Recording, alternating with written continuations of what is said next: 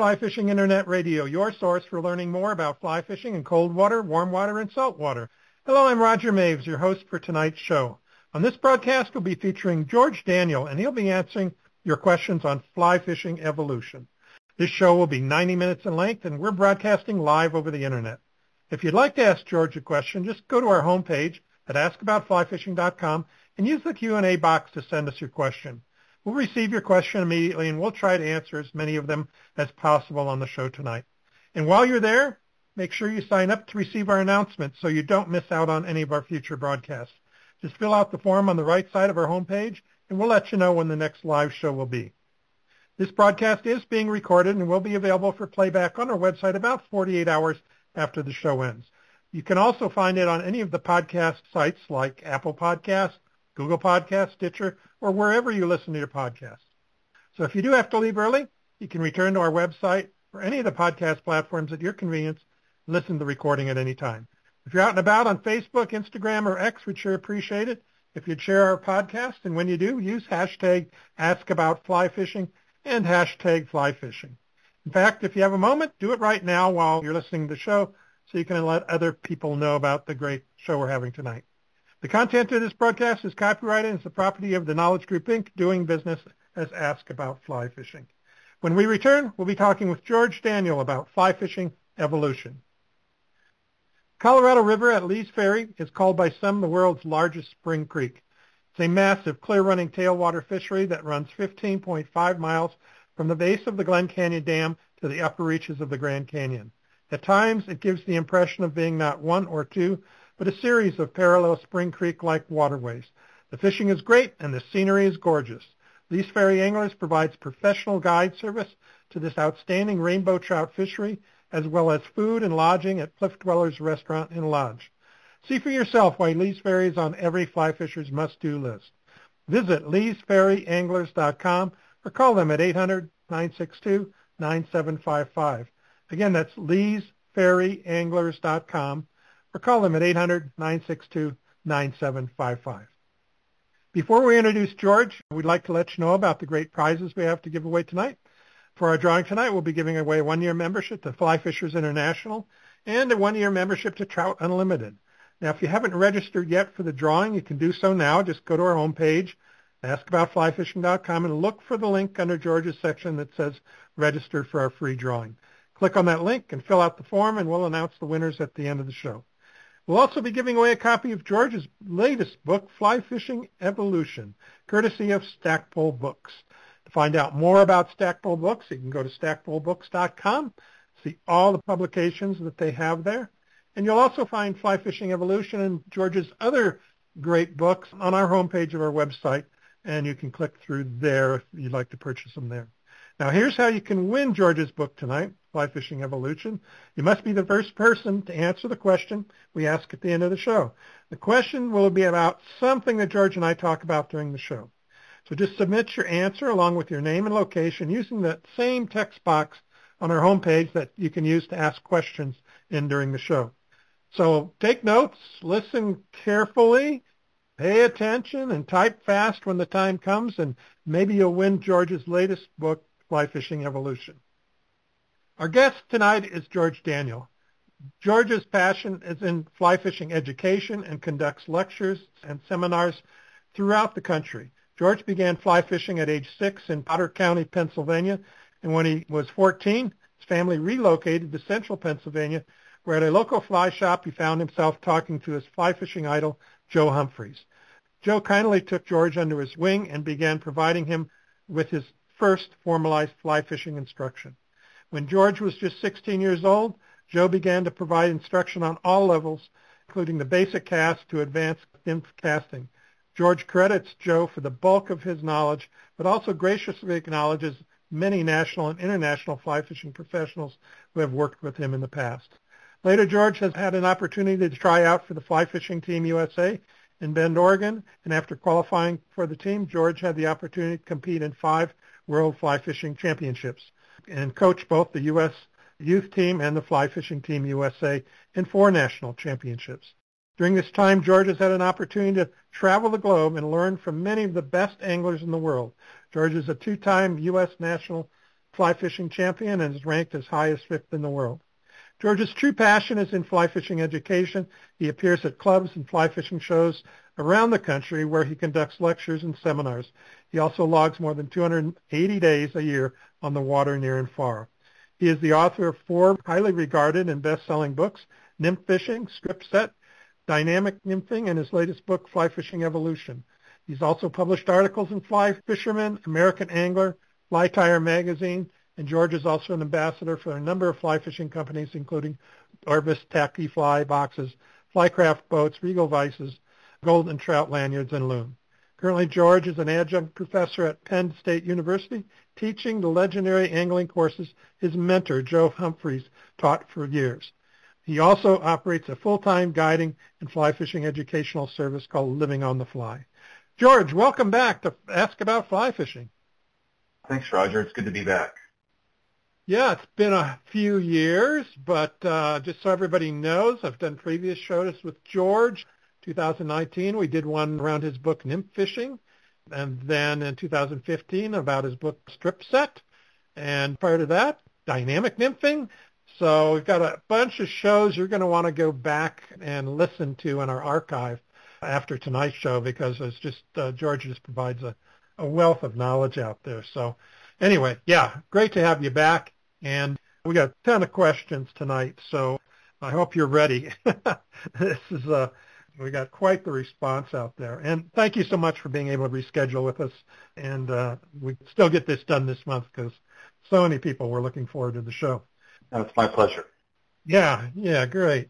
So, uh, like I just said, you've written several books on fly fishing. What inspired you to write your, your latest book, Fly Fishing Evolution? With this book, it was, you know, with over the last few years, I really thought maybe maybe I complicated things in the past uh, a little too much, and that's one of the things now teaching full time at Penn State has really taught me that you can complicate things pretty easy. And I think that's one of the things I did in, in a lot of my earlier books. Even though there's lots of good information, good content, I think sometimes you can do a paralysis by analysis, just provide too much. So within the last three, four years, definitely have improved my techniques and just the way I communicate. But also just I have gotten rid of probably like 80% of my equipment, you know, fly patterns, and pretty much just through journaling and just thinking about it, actually spending time thinking about what is like like the Pareto principle, like what is going to get like what is the 20% that's going to get me my 80% of my results. This is pretty much what this book is about. Is basically boiling it down to the very essence of just the core things that I think is going to help an angler catch fish, dry fly fishing, nymphing, and streamer fishing with just a minimal amount of gear, but more of a an appropriate mindset or a tactical approach to the game. And I think you did a great job with that. You know, reading through there, I realized, yeah, how much simpler it is. And, but yet, you know, you talk in your book about getting better results in many cases with that simplicity, I guess. Exactly. But yeah, yeah. Well, we're going to get into that. We're going to talk about your book covers nymphing. It covers, like you said, dry fly fishing and also streamer fishing. We'll try to cover as much of that tonight as possible. But I wanted to start out with a couple of questions that were sent in that well, thought-provoking and make us think, and I'm sure we've all considered some of the things in these questions. But let me just start out with Frank Cata's question in Loveland, Colorado. Says, I've fished for 70 years. I love learning about new flies, equipment, methods, and more. While I don't want to go back to fishing as I did as a kid, I'm not sure that I enjoy fishing more with all the new stuff. I wonder if just learning itself is not part of what I enjoy. Am I an outlier? It doesn't matter.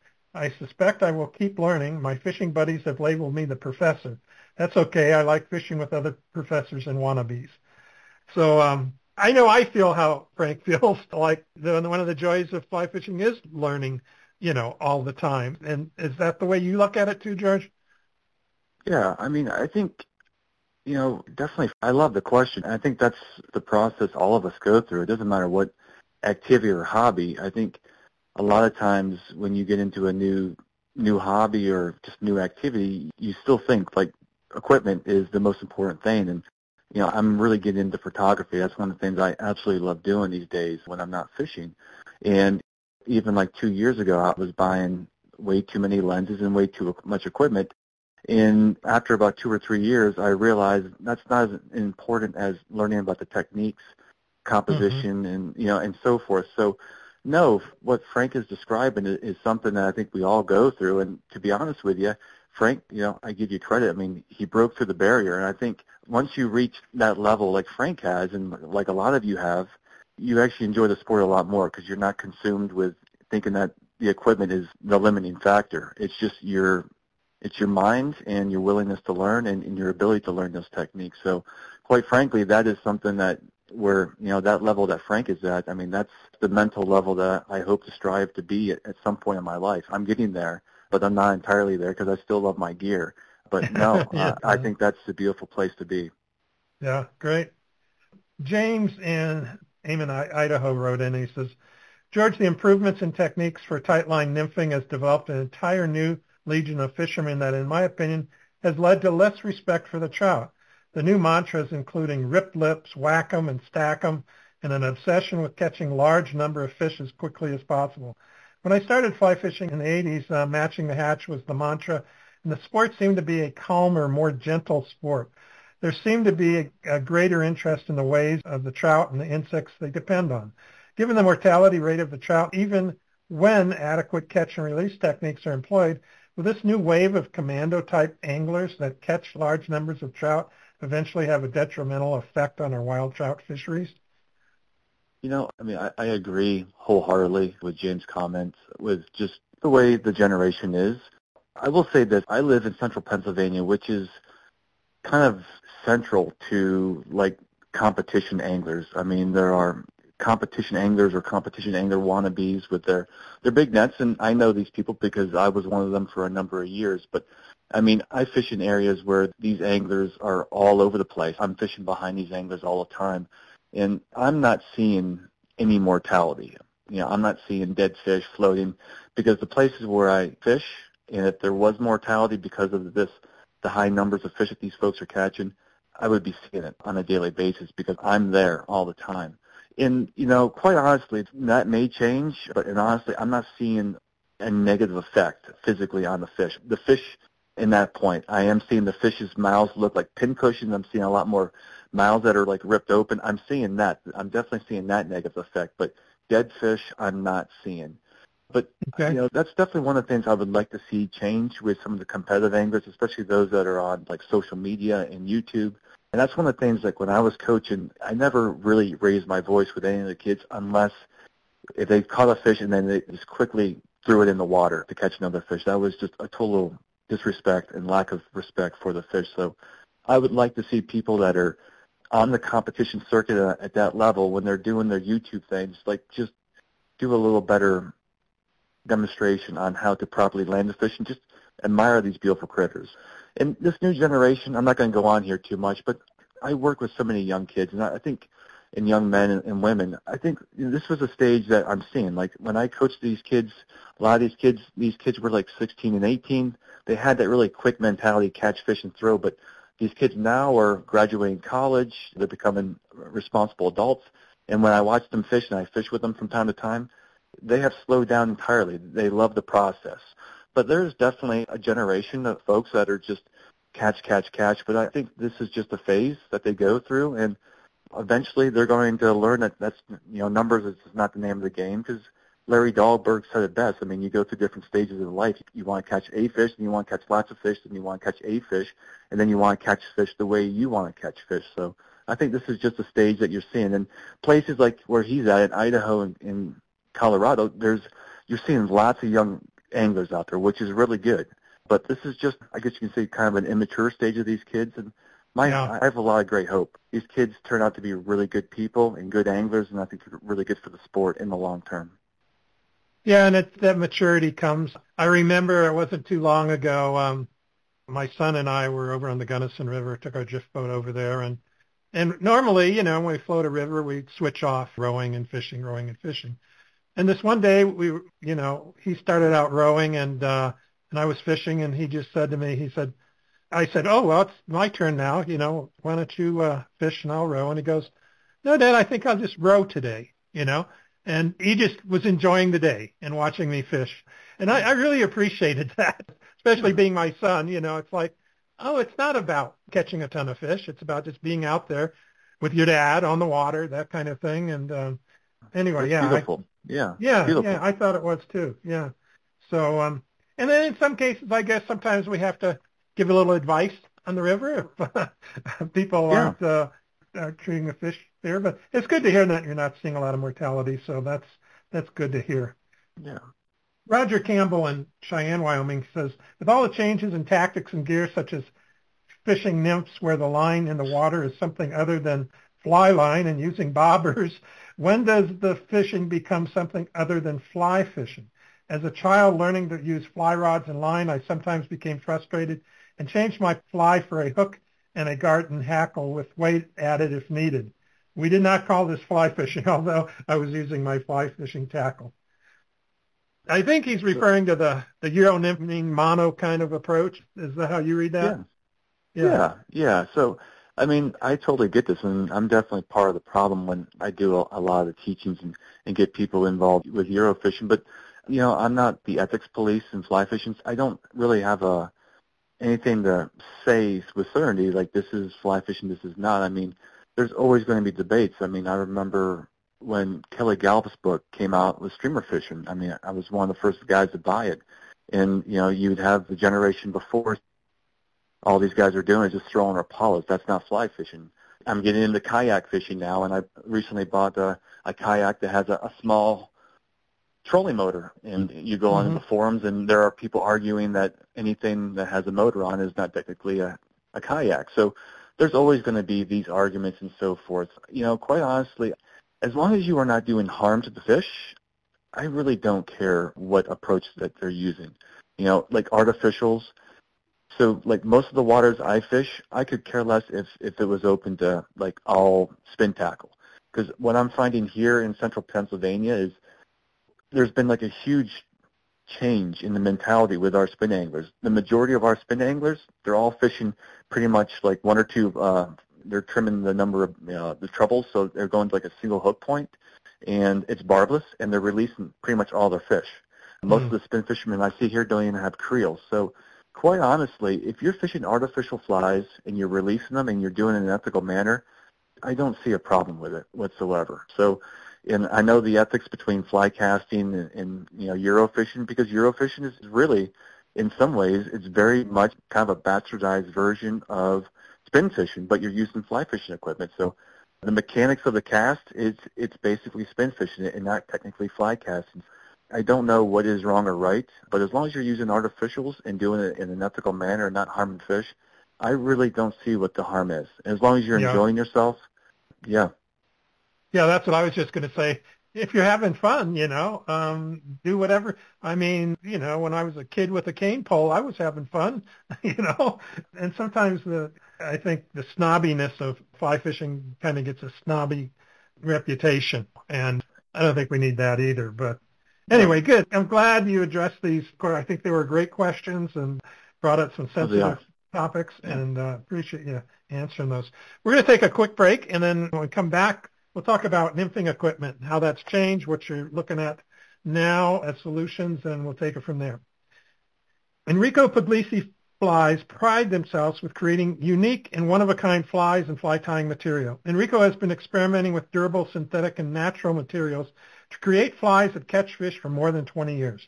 His innovative products, including brushes, fibers, and components, have made a major impact on the direction of saltwater fly fishing, and his methods and materials are respected worldwide. Whether you want to want your flies hand tied for you, or you'd like to tie your own, be sure to visit Enrico Puglisi Flies and browse through their online catalog. Visit epflies.com and do a little shopping today. Again, that's epflies.com. You're listening to Ask About Fly Fishing Internet Radio. We're talking with George Daniel about fly fishing evolution. If you'd like to ask George a question, just go to our homepage at askaboutflyfishing.com and use that Q&A text box to send us your question. Okay, all right. So let's get into some some fishing here. Nymphing. Kind of broke this down to nymphing equipment, rigging, a lot of questions on rigging, presentation, and so forth. So let's try to work our way through these, George, and um, see where we go. Oh, Before that, I want to ask you about, you know, what's happening in your fly fishing world. So I know whenever you publish a book, it's a, a great event and, a, and quite the accomplishment. What else is going on with you? Yeah, I mean, the, the book came out, but I'm doing a few shows. I had to cancel a couple of shows because of my wife's, uh, she had some recent surgeries that just kind of popped up, but I'll be doing, I'll be doing a handful of shows, including the Edison show, Lancaster show, and the Texas Trout Fest. It was supposed to be in Denver, but that got canceled again because of a couple operations that need to be done. But other than that, I'm doing a, a bunch of talks pretty much every weekend. I'm going to be somewhere at some city doing some presentations and talking to people. And I'm now teaching full time. So they actually created a, a full time teaching position for me, a directorship at Penn State. So I'm a I'm technically a faculty member, a responsible adult after 45 years, I guess. So it's it's a great Congratulations. Uh, yeah. Well, thanks. So no, yeah. it's been good. And I'm fishing more now than I ever have on my time off. So it's life's good. Families are going up, and you know, teenagers, and just life moves on. But uh, I wouldn't have it any other way. Yeah, I notice your uh, your kids are becoming uh, stars in your book, and yeah, yeah, they're, they're keeping the camera handy, get some uh, shots for the book as well as for the family. Yeah, that's exactly. great. Yeah, yeah. Jim in Ohio talked about, he says, I don't want to be a one-trick pony, but I also know I can't be an expert at everything.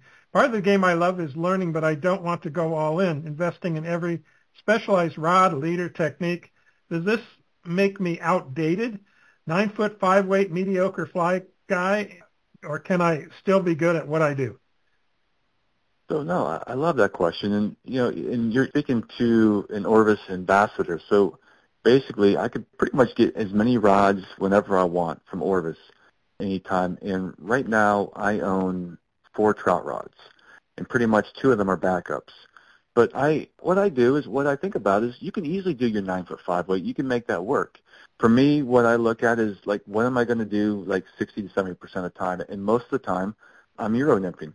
So I, I have a 10 foot or a 10 and a half foot three weight rod that I use the majority of the time, but it's also a rod that I use pretty much for all my dry flies, wet flies, and even small streamers. So I just try to look at what I'm doing the majority of the time, pick a rod that can do that the best, but also do the other things fairly well. So if you are, you know, if you're not sure what you want to do, that nine foot five weight, I've seen people use it for everything. I mean, that was the rod I used for years for a number of things. I just, if you're going to be getting into Euro nymphing, just the lightness of these rods and the castability and because of how light the systems is, and I'm not going to geek out on this stuff, but like the modern version of Euro nymphing is a lot lighter than what people used to do. I mean, we're really using thin stuff like mono systems, very lightly weighted flies compared to what we were doing 15, 20 years ago. And when you have a very light system and you're trying to cast a light system on a rod that's designed to cast a heavy amount of weight on a rod tip, you're going to have to really work hard to flex, and it's going to make it a little bit more uncomfortable. It will work, but these more modern nymphing rods will make life casting these rigs so much easier. And also, they're just great all-purpose rods. When people say it's a Euro rod, it's doing a disservice because it's good for Euro nymphing, but also it's a softer action rod. And most of my trout fishing, I mean, I'm a pretty good distance caster, but rarely do I cast beyond 30 feet for any trout situation. I don't want a typical nine foot five or a nine six foot six weight rod that requires a lot of fly line outside the rod tip to, to load the rod. I want a rod tip that actually has a soft tip where I can make very short, accurate casts for what most of my fishing is. So these Euro rods pretty much have become my all-purpose rods hmm. accidentally uh, within the last couple of years. So I use pretty much one rod, my ten and a half foot three weight, for pretty much like 80% of my fishing east or west question came up from Doug Randall here. He says, "Do the weight does because I read this in your book, so but he says, does the weight of the rod determine the size of the fish I'm going after, or the size of the flies I'm casting?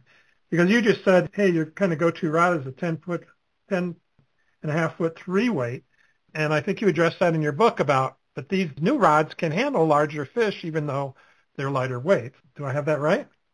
Yeah, you do. And, and a lot of these rods you look at, I mean, they have a three-weight tip, but like the rods that I work with Orvis, and there's other companies out there too, but they may have a three-weight tip. But when you look at the butt section, like it's a beefed up. The butt section is more like a five or a six weight. So if you want to play big fish on light tippets, you use the rod tip. You know, you, you go vertical when you're playing fish, but if you're fishing heavier tippets and you're playing bigger fish, you just lower that rod and you put the bend closer to the butt section of the rod and you're playing that fish now with the five or six weight. So it, these rods give you two levers and, and this is nothing new. I mean, I remember Gary Borger's book, one of my favorite books, his book on presentation. I mean, Gary Borger talked about fishing a nine foot three weight Thomas and Thomas rod back in maybe the late 80s or early 90s. So this is nothing new, but I'm telling you, the way most people fish, the distance, if you're, if you're fishing up close, you really don't want a, a very heavy fast action fly rod. You, in my opinion, you want something a little bit lighter that actually makes casting a lot easier and playing the fish a lot more pleasurable. Mm-hmm. Okay. Um, Joe in Colorado Springs says, tell us how the equipment, mainly fly rod evolution, has changed fly fishing. When I first started fly fishing in 1984, thick fiberglass fly rods were used. Now the featherweight light graphite rods make presentation so much easier. And then he just he talks about float tubes revolutionizing stillwater. But I think you covered most of this. Anything more you want to say about how the rods have evolved? No, no, I think I mean that pretty much covers it. It's just okay. the rods now are just lighter. You know, they give you more sensitivity, and it just it's not something that you're going to be catching 50% more fish, but it's definitely going to add to decreasing your wear and tear on your body, and it will right. help you pick up a few additional fish. So mm-hmm. that's it's small advancements. It's not I wouldn't call it massive advancements in the last couple, but it's just small steps with what technology is doing these days. Greg Nichols in Littleton, Colorado. He says, cane, fiberglass, graphite, and boron. What do you see next as the next step in rod development?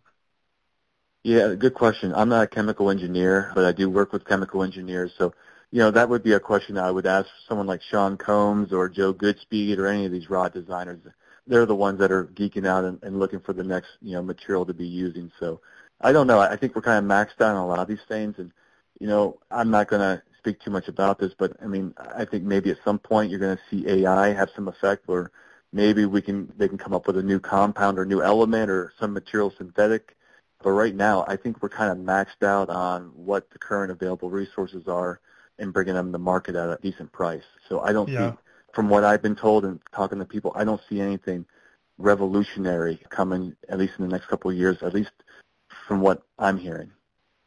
Okay several questions here. I'm going to try to wrap these together here. Daniel in Dallas, Texas, Jim in Ohio, Gary in North Carolina are all asking about Tenkara.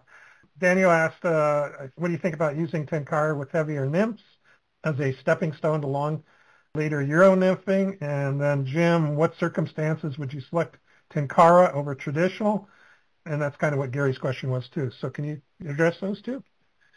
Yeah, I mean, I think I've used Tenkara with complete newbies, like complete beginners. I mean, and I use them. I still use Tenkara rods from time to time, but you know, sometimes for whatever reason, when people get started with fishing, when you have a rod and you have a reel and you have the rod hand and the line hand, for whatever reason, for some people, it can kind of almost complicate things and it just almost kind of overwhelms them. So anytime I felt like people were overwhelmed, where they're worried about where their line hand was going and the rod hand, I always had a, a Tenkara rod as a backup. So most of the time I'm doing everything with a regular rod. I still think rods, regular rods are superior just from just the way that you can break them down from that standpoint, but also like when you're fishing, like so much of my line control is done with the line hand.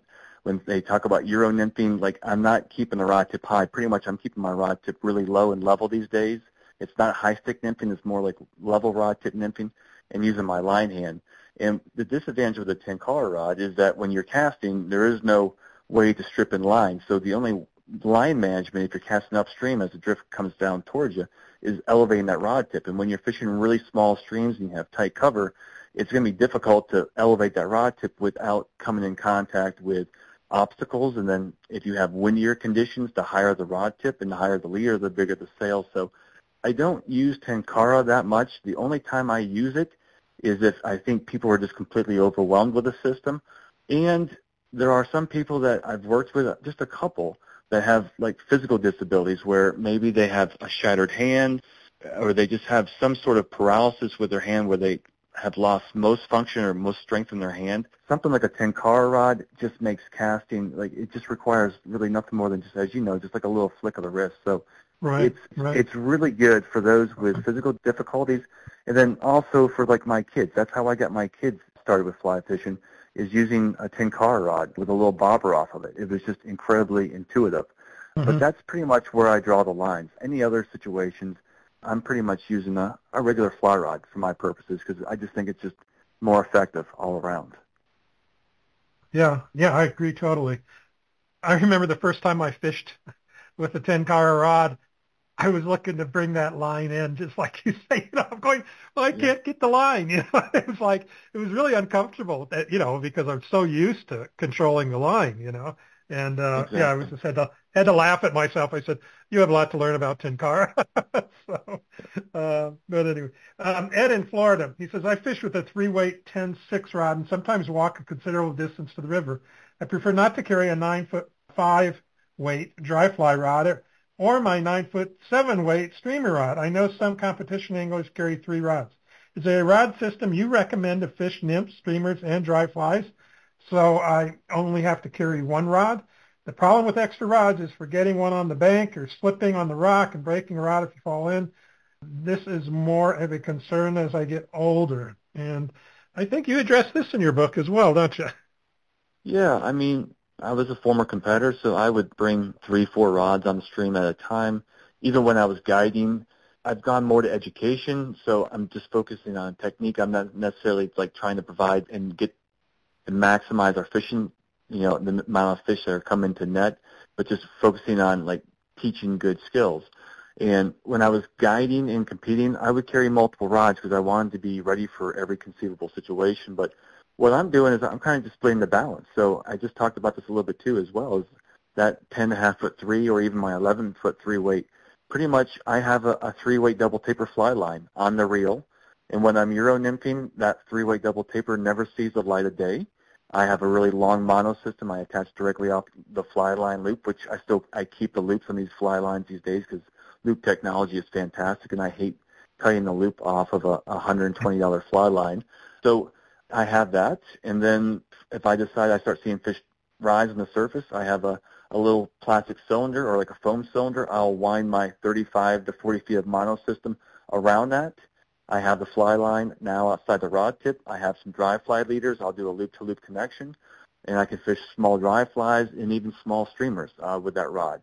And I don't really throw big streamers. A lot of what I've been doing the last couple of years is I've gone away from the mentality of go big or go home. I know big flies do catch big fish, but I'm finding now that even a lot of the two to three inch streamers are going to catch still lots of good sized trout. And I can do that easily with my three weight. So for me, I just, I have that three weight rod and I pretty much do everything with that rod. The only time I'm going to have a, like a seven or eight weight is if I'm really going after bigger fish where I know there's consistent fish that are 20 inches or greater. Yeah, I'm going to be throwing like flies that are like five, six, seven inches plus. But any other time, that three weight, I get the job done. It may not be best for everything, but it has just completely simplified my process and, and reduced the amount of stuff I carry on the stream. Yeah, I, I hear you there.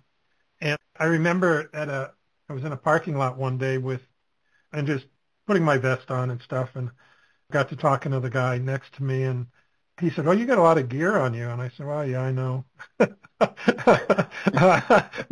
and he he says, "Well," he came over to me and he showed me, you know, it was about the, I would say it was like an Altoid box. You know what I mean? One of the yeah. the larger yeah. Altoid boxes.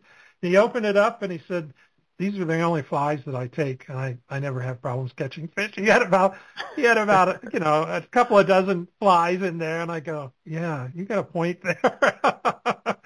yeah. A lot of times I carry all this stuff and then only use a small portion of it. Um, yeah, but exactly. yeah, we get caught up in our gear. I mean, that's part of the fun too, I think. But uh, it is. If you like gear, and yeah, that's part of the fun as well. And just like I think, like you're saying, and uh, the gentleman before, it's just you know, sometimes you just kind of evolve beyond that and you just, you want to focus more on the experience and usually to kind of have a little bit more of an intimate experience, you just have to leave some of the gear behind and that's where I'm currently at in my life. So yeah. Yeah. Yeah. Yeah. Jerry in Lexington, Kentucky says, is it bothersome to you that a portion of today's equipment has gotten far too expensive? $250 nippers, $1,000 rods, when much costly, uh, less costly rods, reels, and fingernail clippers are very good quality these days. So, yeah, the prices are getting way up there, and especially if you're buying, you know, saltwater rigs and so forth. But what are your thoughts on where the prices have gone?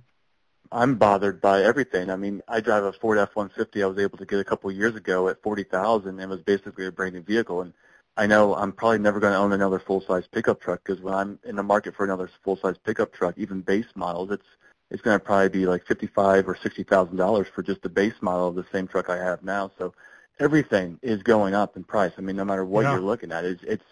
I mean, you go to the grocery market and with kids I have, I'm going through four or five gallons of milk a week, and I mean that's costing me close to thirty bucks just in milk. So, milk, but it's, but yeah, I mean, but when I like when I teach at Penn State, and that's like even with anything else, like it's I explain that it doesn't have to be as expensive as you think it can, and just like Jerry was saying, I don't promote the highest quality rods. I mean, a lot of my favorite rods are like the lower price point and mid-level rods, even though I do have access to some of the higher end rods. So it's definitely troublesome and, and it's marketing. People, you know, they're trying to sell products and so forth, but you just buy the product that you can afford and feels best in your hand and just take mm-hmm. care of it. And that's it. Honestly, that's one of the cool things. If it's an investment, but if you buy a rod even for a thousand bucks today, with a lot of these companies, you'll have a warranty that will guarantee that the product for the next 20, 25 years, and so on. But just buy what you have available, and Facebook Marketplace and all these other options always have good deals. So yeah, it, it's troublesome to see some of these prices, but everything's going up in price, and you know it's just yeah. the way life is going. Yeah, and really since you know post COVID, I just noticed prices and everything. I mean, you know, I buy the same meal at Wendy's, you know, all the time, and it went from uh, I think I could get it to five and a half bucks, and now it's like nine something. Same thing, exactly. right? Yeah, yeah and I thing. and I get a free drink because I'm a senior, right? well, yeah. yeah, go figure. Charles Card in Dutch John City wrote in. He says, in your opinion, what in fly rod design, construction, line size, length, componentry, or action is the most beneficial advancement to the modern fly fisher? What drives fly rod advancements more than any other factor? Also, as far as tackle or gear, what is superior to yesteryear and what is falling behind? So in my opinion, I believe the polymers that tippet material is made of is getting stronger by far for its diameter, but I see hooks bending or breaking far more than 20 years ago. Do you feel the same? And if so, is it because our monofilaments are just that good, or are hook manufacturers skimping on steel quality and rushing tempering practices? Your thoughts? Yeah, I mean Charles is I mean he's top notch. I mean I used to compete against him and he's a oh, just a, a very okay. well respected guy up in Dutch John. So hi Charles and no, that's a good question. I mean when it comes to the monofilaments, absolutely. I mean the monofilaments and fluorocarbons, it, it, I mean what is going on now versus what I was even using 10, 15 years ago. I mean, the quality of the monofilaments and fluorocarbons has just increased tenfold. So definitely an increase there. Hook quality, I think one of the issues, I don't know if it's skimping on quality. I think there's a big race, just like there was with fly rods a number of years ago where everyone was always trying to go for the lightest fly rod. That was one of the, the main themes seven, eight years ago. And you know, and what you end up doing is having to thin out the walls because there's only so much mass, and you can have this incredibly light, sensitive rod, but you're also going to have a lot of carnage. And I think that's one of the things that's going on with hooks is they're trying to create like these needle-like hypodermic needle points that just can just cinch into a fish's mouth with the least amount of pressure. And there's this race to create this really thin needle point, and when you do that, no matter what quality steel you're using in whatever process, you're going to be sacrificing some level of strength and durability in that hook. So, you know, I don't think it's just manufacturers trying to get lazy. I just think it's them fighting against one another to get to a very thin ultra point or like the thinnest point that's going to provide the best hookup. But in doing so, I think a lot of times you're definitely sacrificing durability, and that's why you know, if I'm going where Charles is fishing, I mean, he's fishing some places where there's a lot of big big fish, big water, I probably wouldn't use as many competition hooks there. You know, the competition hooks that are ultra thin, needle point, mm-hmm. you would be bending a lot of fish out. Where I'm fishing in central Pennsylvania, where the average fish might be 12 or 13 inches, and I get the occasional 20-inch fish from time to time, I never have any issues with hook points bending out. So mm-hmm. it would definitely be an issue with some of these hooks in waters where Charles is fishing and guiding. Okay, okay. Let's take a, another quick break, and when we come back, we'll dig into some rigging questions, a lot of rigging questions here. So hang tight here, George, and I'll be right back. The Ugly Bug Fly Shop in Casper, Wyoming has been serving fly fishers in Wyoming and around the world since 1983. Their selection of top-of-the-line gear and a huge assortment of flies is one of the best in the land. All products are available in their fly shop and online. Looking for advice? Just give them a call and their expert professional staff will help you with whatever you need. Visit the Ugly Bug Fly Shop today at uglybugflyshop.com or call them at 866-845-9284. Again, uglybugflyshop.com or call them at 866-845-9284. You're listening to Ask About Fly Fishing Internet Radio. We're talking with George Daniel about fly fishing evolution. If you'd like to ask George a question, go to our homepage, Ask About Fly Fishing, and fill out that Q&A box, text box, and uh, send us your question. Okay, um, rigging. Brad home. Uh, these are a bunch of kind of random rigging questions, but we're going to try to uh, roll through these, George. Brad in San Diego says, when fishing two nymphs, do you prefer to tie the top nymph on a dropper tag, or do you prefer to tie the heavier fly either from the bend of the top fly hook or the eye of the top fly hook? How do you decide which method is best for different scenarios? So with my nymphs and rig, what I tell you, one of the things I'm doing lately is I'm pretty much fishing single nymphs most of the time. Back in the day when we were fishing multiple flies, that was because we were fishing heavier lines, heavier leaders. We literally needed the mass of two and three flies, like the combination of all that three flies to get the weight down into the water. But because of how light the systems are with the incredibly long light leaders that these anglers are using these days, you don't need much weight. So I, I'm often fishing just a single hook point fly on the point.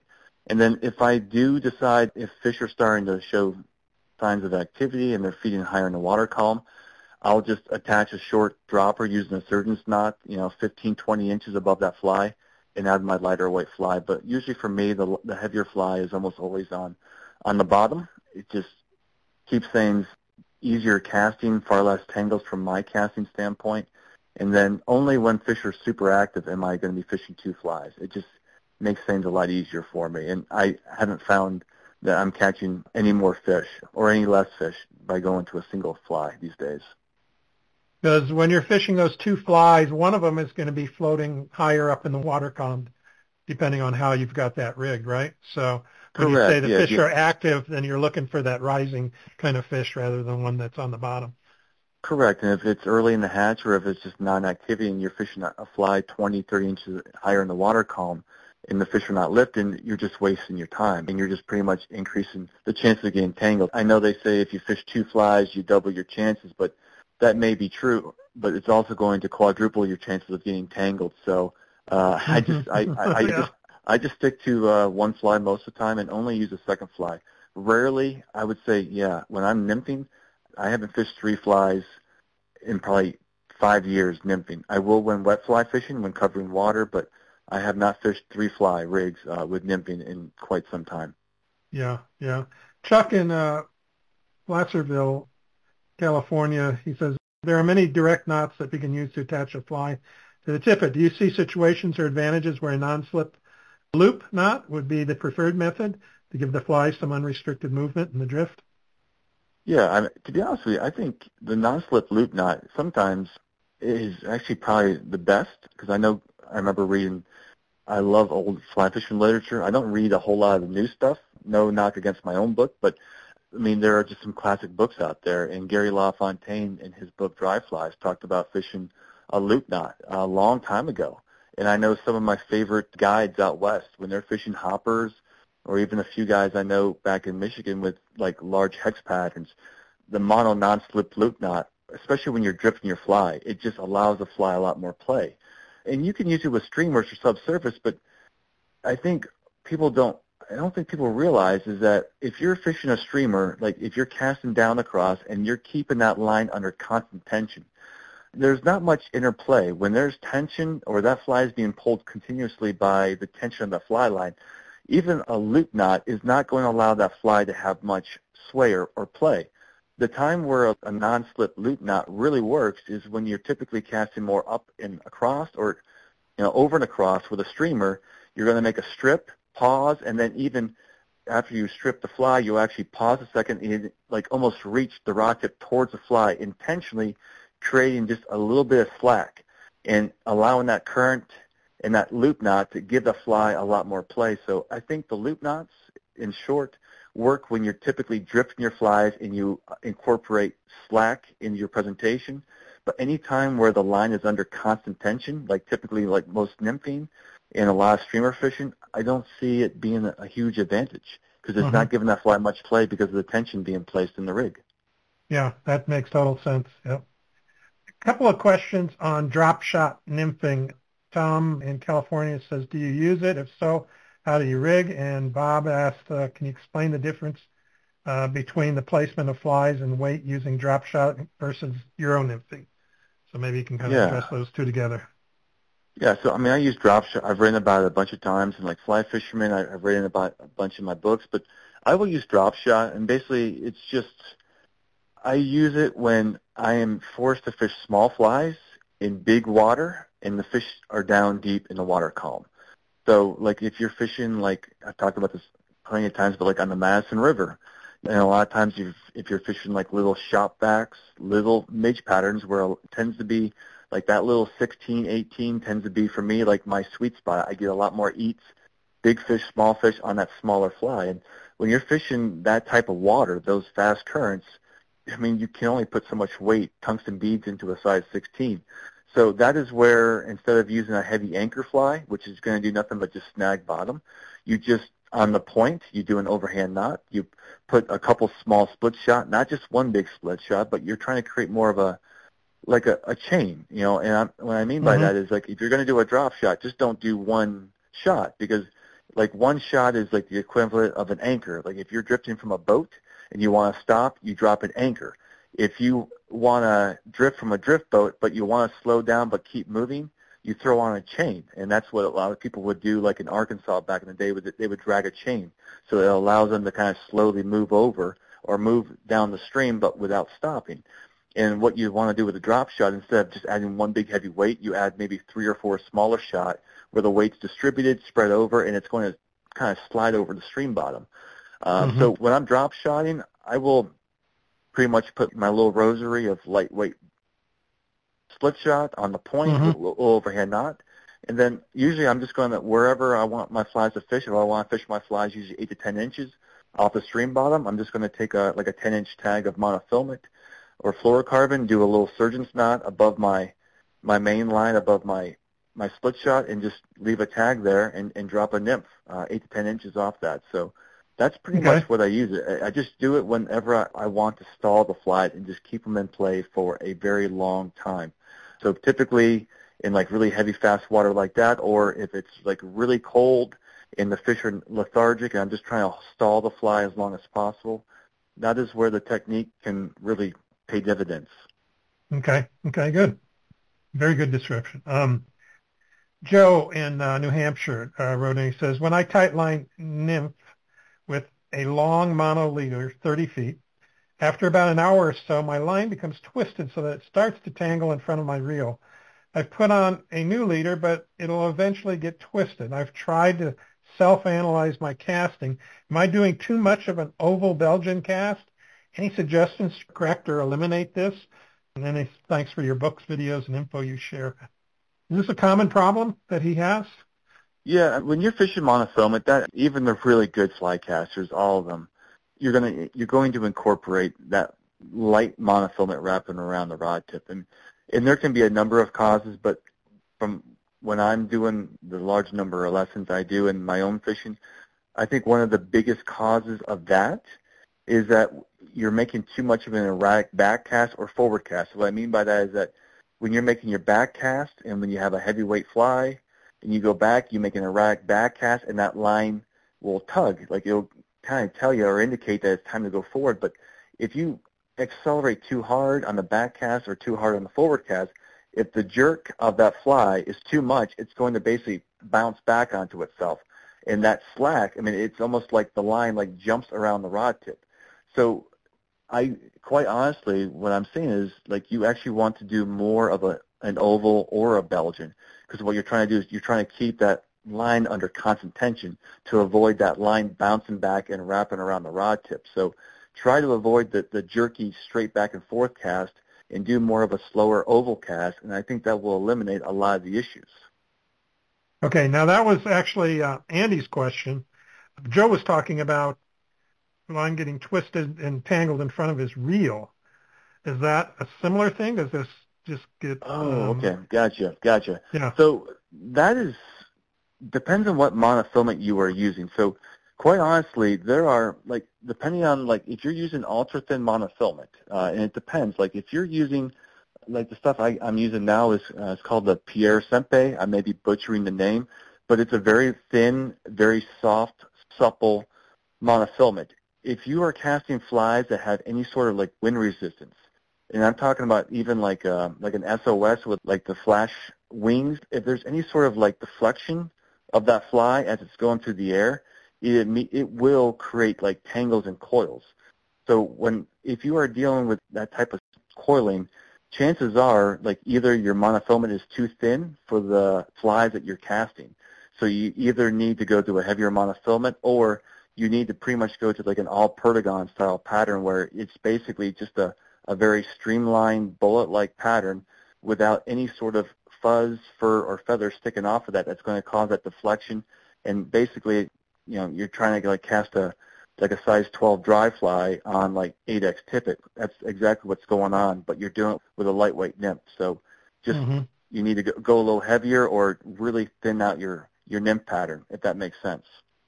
Okay, okay. I'm going to jump down to Charlie's question because it involves this too. He says, I started going ultralight on my mono rigs. I've gone from 30 pound OPST Lazar line to 12 and 18, 12 pound and 8 pound nylon monofilament.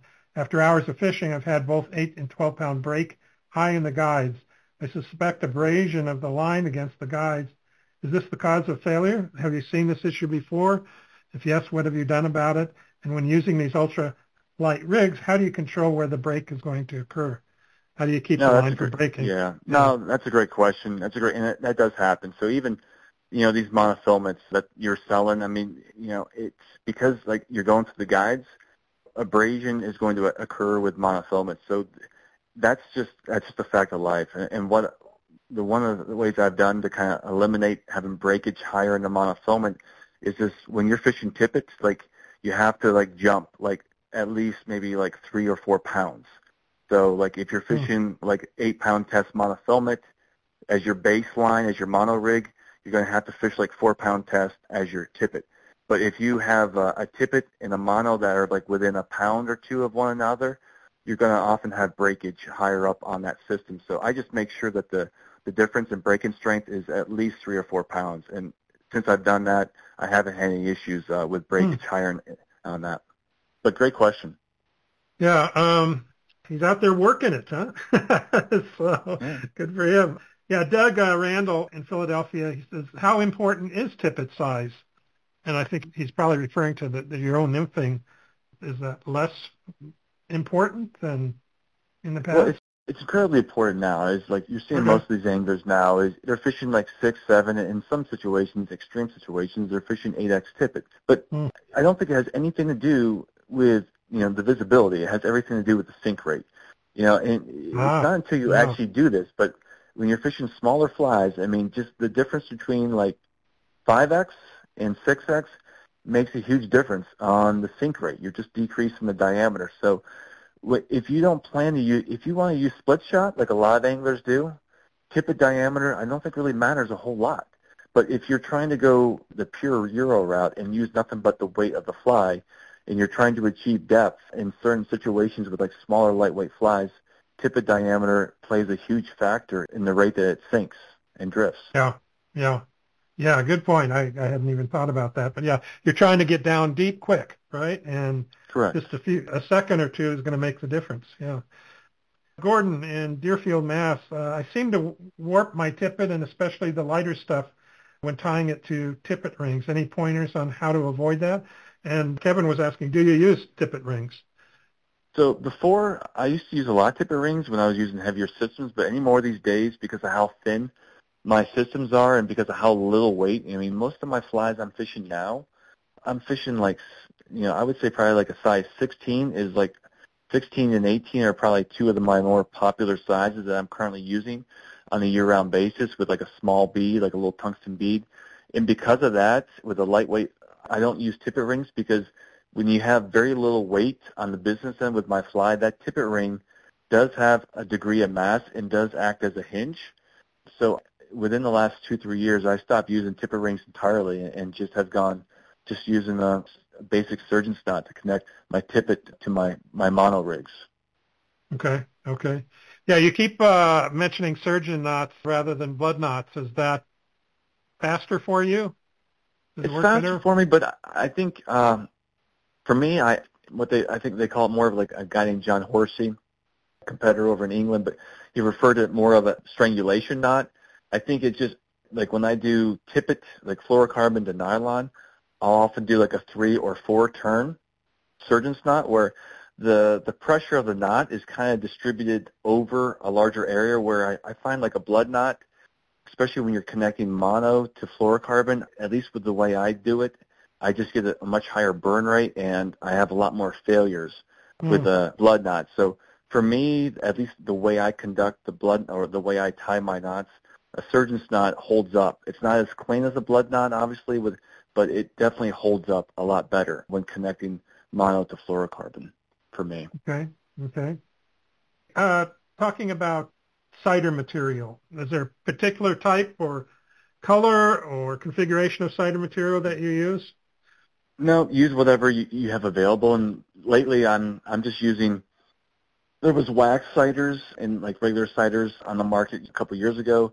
Now they have a, you know, there's scientific anglers like one of my sponsors. They have a, a sighter marker, but this is a marker that was already on the market through an arts and crafts store like years and years ago, and they they just kind of just you know worked with them and they're they're bringing them to market. But it's uh, the Scapher. I think I'm maybe butchering the name, but it's just a it's a really high vis marker that you can apply anywhere on your leader, and then if you need to, you can take an isopropyl or like an alcoholic wipe, and you can kind of wipe most of it down, and then you can reattach your sighter higher in a water column. So or lower. So I, I'm not even using traditional sighters anymore. I'm just using these oh. little markers, and it just so I, I've eliminated that. So I'm pretty much just running with mono rig and fluorocarbon tippet, and then I just have that marker, and I just mark my sighter wherever I I need it to be based on the, the depth of the water. So it has really, again, kind of simplified everything that I, I'm doing with my system. Kind of like a um, suspension device that you can slide up and down depending on the depth you need. Exactly. You're using it exactly. the same way. Yeah, that's exactly. cool. That's cool. Yeah, yeah. Because I remember that you know there were some curly Q sighters for a while. That yep. um, yeah, the spring kind of things, and then multicolored, and yeah, well, that's interesting. Um, yep. You know, we've been talking about a lot about Euro nymphing and so forth, and we'll talk more about it here. But when is there a time to switch to a suspension rig? Do you talk about that in your book? Yeah, I mean, for me is I use Euro nymphing whenever I have to get flies like right on stream bottom or, or close to stream bottom. Anytime I, I feel fish are suspended higher in the water column or looking up, I'm immediately going to a dry dropper system. So I think suspension tactics do a far better job holding and suspending your flies at a specific height in the water column through a longer drift. So anytime fish are suspended, I typically take an actively emerging insects and nymphs I almost immediately go to some sort of suspension device, and you can use indicators, but I usually use when you have like when you actually have hatch activity. I just use a, a high floating dry fly as an indicator. I think that mm-hmm. does a, a very effective tool, and also anytime you have to present flies downstream to a fish. I mean, usually with Euro nymphing, most of the time you're casting up and you're drifting down to the fish, but sometimes the the back door is closed and the only way you can present the flies is, is downstream and it's very difficult to present flies downstream to a fish with euro nymphing within a short distance so hmm. anytime I anytime I'm forced to present flies downstream to a feeding fish with a nymph I'm almost always using a suspension device okay um question came in on the internet here that kind of ties into this uh he says, George, any comments, suggestions for tight line nymphing from a drifting boat? Yeah, I do. I mean, I do that all the time. So basically, like we're, you know, Charlie is fishing around Dutch John up there in Utah. But I mean, mm-hmm. I, I use tight line nymphing anywhere, and I think a lot of times the guides will tell you no because they don't know the client all that well, and they don't know their skill sets, and sometimes it's easier just to throw on the bobber, but lay the bobber in the water and let the guide pretty much manipulate the boat and, and let the guide actually control the drift. But I use a lot. Any time where there are any place where there's like high boat traffic, where fish are conditioned to see in boats, like on the Madison and so forth, you don't need to make a long cast. Those fish are not going to get spooked. They're not going to be moving away from boats because they need to feed, and the amount of boats that are going down through there, they pretty much stay within that same strike zone pretty much all day long. So I use it pretty much exclusively when I'm fishing with my oh. brother from a drift boat, and I will use it once in a while around here from a boat. But yeah, you can easily use this technique from a boat without a doubt. It's very deadly. Okay. Okay, let's move on to some presentation questions.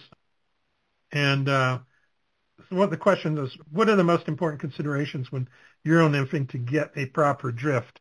Now you talked about, you know, like leader and tippet size just to get down fast as well. But what other, you know, what what are you looking at to get that proper drift? First, the drift is where the fish are feeding. It's just having a, a little basic understanding about fish behavior and the entomology and the bugs that are going on. I mean, if it's non-active morning, things are not active at all, and the fish are sluggish on stream bottom, I'm going to start basically my presentation casting up, but I'm going to be looking for my flies to be bouncing bottom. I'm going to be looking for those flies to be bouncing bottom and occasionally catching bottom. If the fish are feeding higher in the water column, I may intentionally with my sighter, if I'm Euro nymphing, I'm, I will intentionally hold the, the flies six to eight inches off the bottom. So I kind of let the behavior of the fish determine. So what I'm talking about is depth. Uh, it's just the most important thing I think with a nymphing presentation is just knowing the depth that your flies are at. And that's what's really neat about the, the suspension or the sighter is that the sighter is not just a, um, it's not just a strike tool, but it's also a depth gauge. So if you're hanging up on bottom all the time, just take a look at the sighter, notice how high it is off the water, and then just hold it a little higher off the bottom next time. And if you're not occasionally coming in contact with the bottom, drop the sighter a little bit deeper until mm-hmm. you start coming in contact with the fish. So the fish, I would definitely say definitely depth. And then the other thing is, anymore these days, like the advantage to the ultralight systems that you're seeing more and more, it is it's about drifting your nymphs. With the old school style of Euro nymphing, like Czech nymphing and Polish nymphing, the way I was kind of taught how to do it, it was just casting heavy flies, lobbing them, and, and kind of dragging them on bottom. And that will work in some waters, but with this technique, it is such a refined technique where you're casting this lightweight fly upstream with this light system, and you're watching this fly like your monofilament is like flexing, like it's just twitching back and forth, and which is indicating that the fly is like drifting naturally, and you're just looking for that tension or that sighter or that mono just to kind of tighten and tense up. But the most important thing I think today that we've done within the last couple of years versus 10 years ago is the system allows us to freely drift a nymph and all we're doing is just using the line hand and the rod tip to manage the slack as it gets back to us. But the nymph is under free will, and we're just staying in control.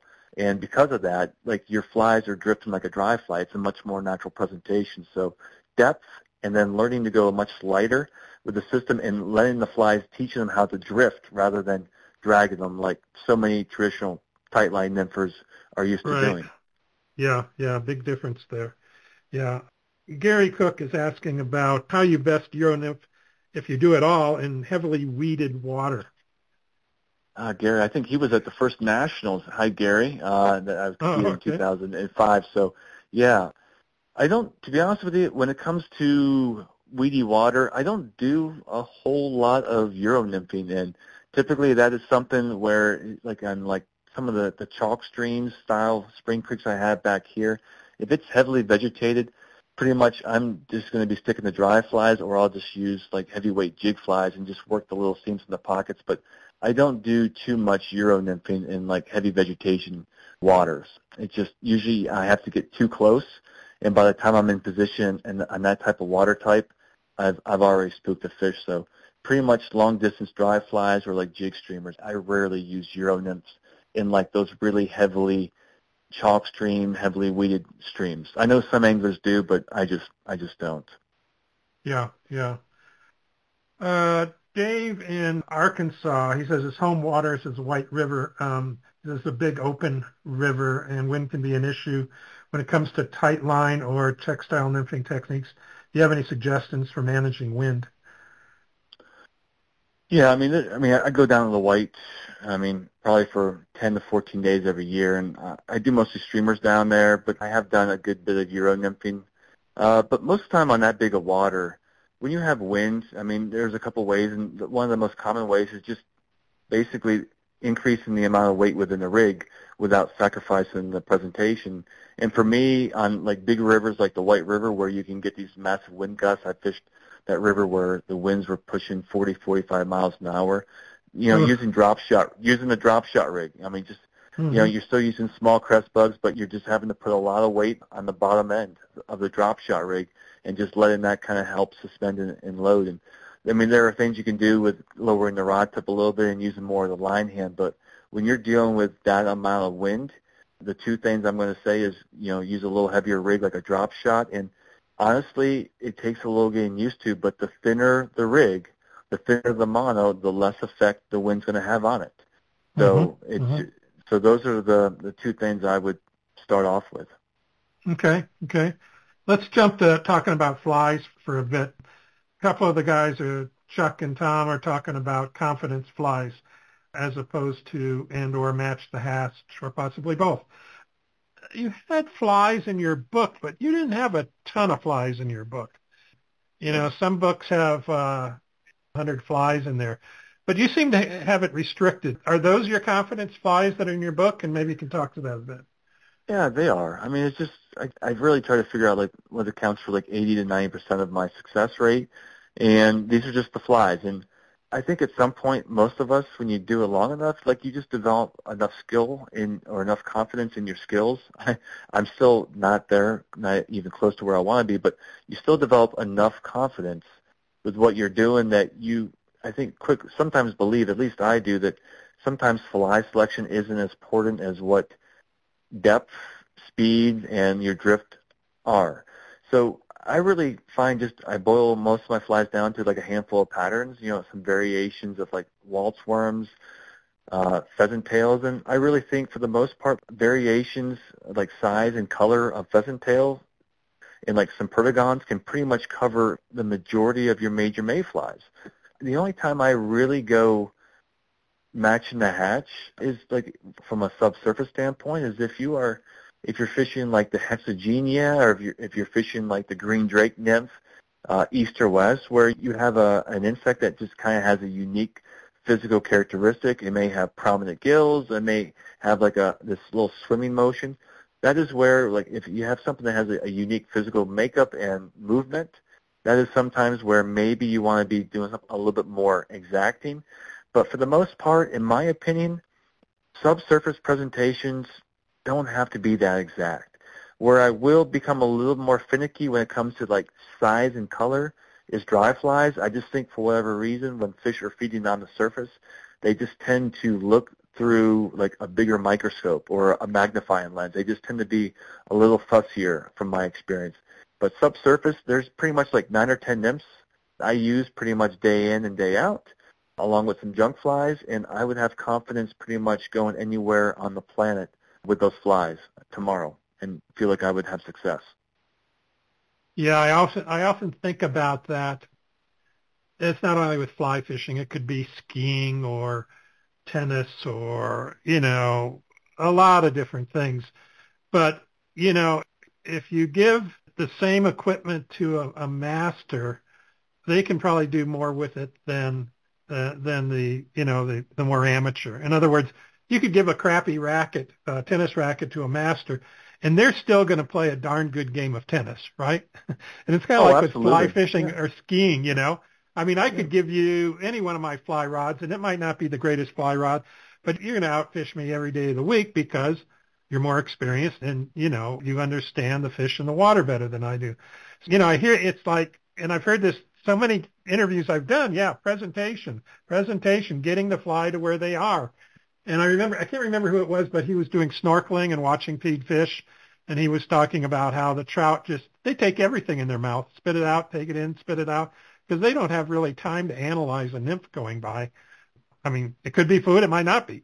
Check it out. Yeah, uh, and, and, I so agree, I, and, I, and I think yeah. yeah, and and I agree, and I think the one thing from a guiding standpoint, like when I focus on education, I'm dealing with people that are focused, but like when I was guiding, I think I would carry a lot more flies. Basically, for some people, you can look at their body posture. Like after like 20 minutes, they lose faith. And I think what sometimes like a new, if you have like like a whole arsenal of flies, I think what a new fly does, it, it just provides new hope. That's all it is. Yeah. Like, you can yeah. see that they they get perched up and they just start fishing with more confidence. But for some people, when they're getting going, it just it gives. And I see it with my Penn State students. Like they're not catching fish, and I'm telling them it's not their technique. But the moment they switch their flies, as soon as they switch their flies, like their body posture, they they're just more in tune for the first couple casts, and then they catch a fish. They're like, oh, George, this fly is working better than the other. And I'm like, is it, or is it? But it, you know, it's a debate we'll never know. But I think sometimes having multiple flies for when you're starting, it, it is a good thing. It's good from uh, a, a mental game that you play with yourself. Yeah, yeah, that's interesting. But I, I totally agree with you. I can see that happening. And that's happened, you know, it's kind of like I've always, it's a stupid thing, but it's kind of like after I wash my truck, I think it drives better. You know, it's just a psychological thing, right?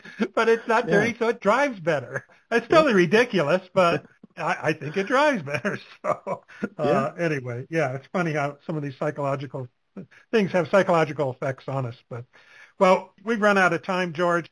Most of the questions are on dry fly and nymphing, but we did cover a couple of that, a couple of those things when we were talking about, I mean, dry fly and streamer fishing. But we did talk about a lot of those things when, when we were talking about nymphing. So uh, people, though, you'll have to go out and get George's book and uh, read up on that. Plus, there's just a ton more information in his book than we could cover tonight. But George, you did a great job covering all the territory that we covered tonight. So I appreciate it. No, Stick with you. me, George. Yeah, we're going to be giving away, you know, a few prizes here, including your book, you know, Fly Fishing Evolution by Stackpole. And so stick with me for a few more minutes, and uh, we'll give away those prizes, and we'll call it a night. The Bonefish and Tarpon Trust works very hard to safeguard the future of our beloved flats fisheries from protecting spawning sites threatened by unsustainable fishing pressure to securing historic funding to restore Florida's Everglades and estuaries. Thanks to their members, they've expanded their conservation to the Bahamas, Belize, and Mexico. There's still much more work to be done, and they need your help to do it. With your support, they can ensure that the flats fishery is a healthy, sustainable now and for the generations to come. Visit btt.org and become a member today of the Bonefish and Tarpon Trust. And that's btt.org and uh, Bonefish and Tarpon Trust. Uh, just a quick reminder to everyone, before you leave the website tonight, please take a minute to give us your feedback about the show. You can find a link on our homepage in the section under tonight's show that says, what did you think of this show? Just click on that link and uh, leave your comments. We'd really appreciate it. But now it's time to give away our prizes. The winners for our drawings are randomly selected from the show's registration database. If you didn't register for tonight's show, it's too late now, but make sure you do so for our next show so you don't miss out on some of these great prizes we have to give away. And if you are one of the lucky winners, we'll contact you after the show, tell you how to collect your information so we can deliver the prize to you. So the first thing we're giving away is a one-year membership to Fly Fishers International. To learn more about FFI, go to flyfishersinternational.org, flyfishersinternational.org. If you don't win tonight, great organization to support and join, so uh, look into it for sure. Looks like our winner for that is Jim Pickett in California, Jim Pickett. So congrats, Jim. I hope you enjoy your membership, and we will be contacting you, like I said, after the show. Our second thing we're giving away is a one-year membership to Trout Unlimited. To learn more about Trout Unlimited, go to tu.org. And again, another um, great organization to support. Um, and again, tu.org.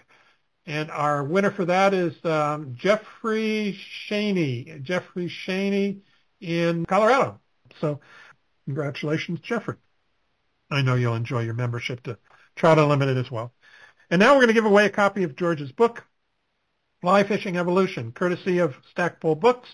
And if you don't win tonight, go out and buy it. You can buy it off our site or probably in any of your favorite uh, fly fishing shops. So uh, check it out. And um, I'm going to clear my queue. I notice there's more questions in here coming in on the, on the internet. Sorry we can get get all those answered tonight, but uh, that's what we can do. Uh, so, question is, when I asked George a question about uh, important considerations when you're nymphing to get proper drifts, what was the most important thing that he mentioned? What was the most important thing that he mentioned? And uh, let's see, George. It takes a takes a minute or two to get the answers coming in here, and uh, it's uh, so we'll give it just a second here. See if we can get the right answer that I was looking for. We have a little bit of delay in the in our audio going out, and then it takes people to. Uh, oh, I think we may have gotten it the first thing here. Let's see. It's um, I got uh, depth. That's does that sound good yep. to you, George? Sounds yep, good to me. Yep. Yeah, and that's B Fail, Failey, Failey in Phoenix. So B, I don't know what your first name is, but uh, maybe you go by B. You're the proud winner of George's new book, uh, Fly Fishing Evolution. So um, please send me your, I do have your email address here. Please, uh, in that same box you answered the question in, send me your uh, shipping address so that Stackpole can ship you out a book, and also give me your full name and your full name and your shipping address so we can get that uh, out to you as soon as possible. So congratulations, B, and thanks for paying attention and be so quick on the keyboard there. We've got many more uh, coming in here. Oh, some don't line control, rod position, but depth was what I was looking for. Wait, weight, got a lot of different things. So, well, good. We got that. Um, George, hey, appreciate so much for you being on with us. I know it's late on the East Coast, so I don't want to hold you up anymore, but thanks so much for sharing all your valuable information and, and also for publishing another fabulous book out there. So uh, wishing you best in the future here. Uh, thanks, Roger. It was a pleasure, and thanks for having me back. It's it's always good talk with you. Okay, great. Have a good evening. On our next broadcast, yeah, we'll be on January 17th. We'll be uh, at 7 p.m. Mountain, 9 p.m. Eastern. I'll be interviewing Brian Flechsig, and our topic on the show will be the lure of success, how passion turned into profit for a shop owner, fly shop owner. Brian owns Mad River Outfitters, Midwest Fly Fishing Schools, and Ohio Fish Fly Fishing Guides. He started his shop in 1994 with a passion for fly fishing and the will to succeed, but not much more. Today, Mad River Outfitters ranks as one of the top three fl- largest fly shops in the United States. Join us to learn how Brian started his business on a shoestring and how he has grown it through consistent marketing and proper business management. And, you know, be sure to add this upcoming show to your calendar. It's right under Brian's picture on our homepage. There's an add to calendar button. Put it on your favorite calendar, and uh, then you won't miss that show. We'd like to thank Fly Fishers International, Trout Unlimited, Stackpole Books, Lees Ferry Anglers, Ugly Bug Fly Shop, and Enrico Puglisi Flies for sponsoring our show tonight.